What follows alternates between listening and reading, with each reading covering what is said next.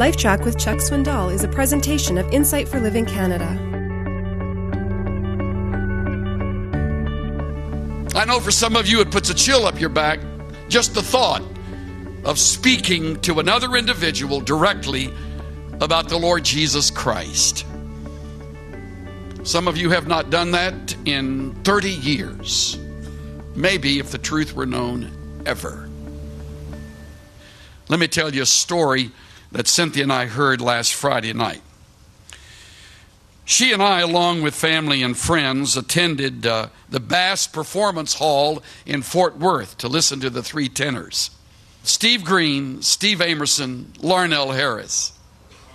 It was one delightful evening. We moved from laughter to tears, and we were from ecstasy and delight all the way to reality as we listened to these three men with full orchestra, our church choir, along with uh, Park Cities Presbyterian Church choir. It was a wonderful evening of great music and uh, delightful stories. Steve Green told this one. He said he was he got on the plane in Atlanta to travel to San Francisco for a for a concert. And he was weary and he had a book that he wanted to finish. And so he prayed, Lord, if it's possible, just give me a little rest on the plane.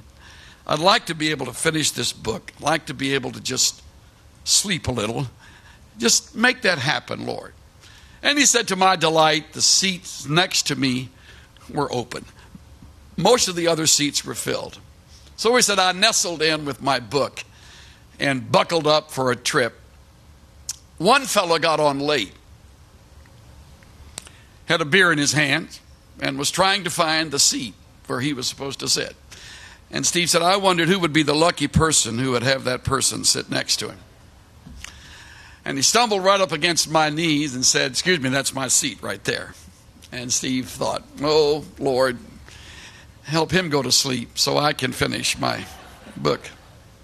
But he said, as is often true, the Lord had other plans. And it wasn't 10 minutes into flight before they were in a conversation as the man opened up his heart, which was rather empty and bored with life. In fact, troubled over a relationship that was failing with the woman that he had been going with. He was going to revisit her out in the San Francisco area and see if it could be rebuilt. The conversation turned gently yet directly toward the person of Christ. And Steve said, for the next couple of hours while others were watching the movie, he and I were engaged in the wonderful conversation of Jesus. And before we landed, the man had given his heart to Christ. It was a wonderful story. I wish I could give it to you as well as Steve did.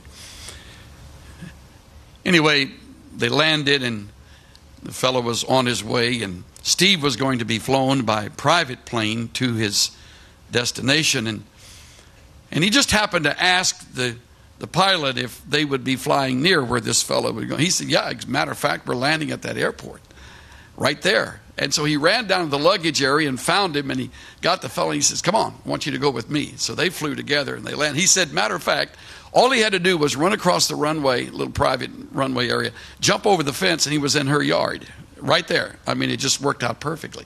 And the guy looked at Steve like, "Does it always work like this? You know, is this is this what I have in store as a Christian?" Their contacts are now continuing, and their relationship and correspondence is going to be growing. It's just that natural.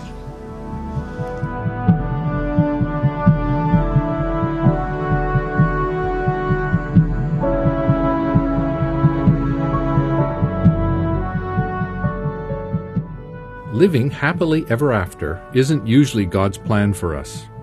But what He does have in store for us is a great adventure.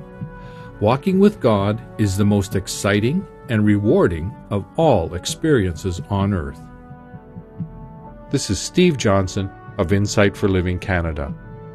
Listen to more of Chuck Swindoll's LifeTrac messages at lifetrac.ca.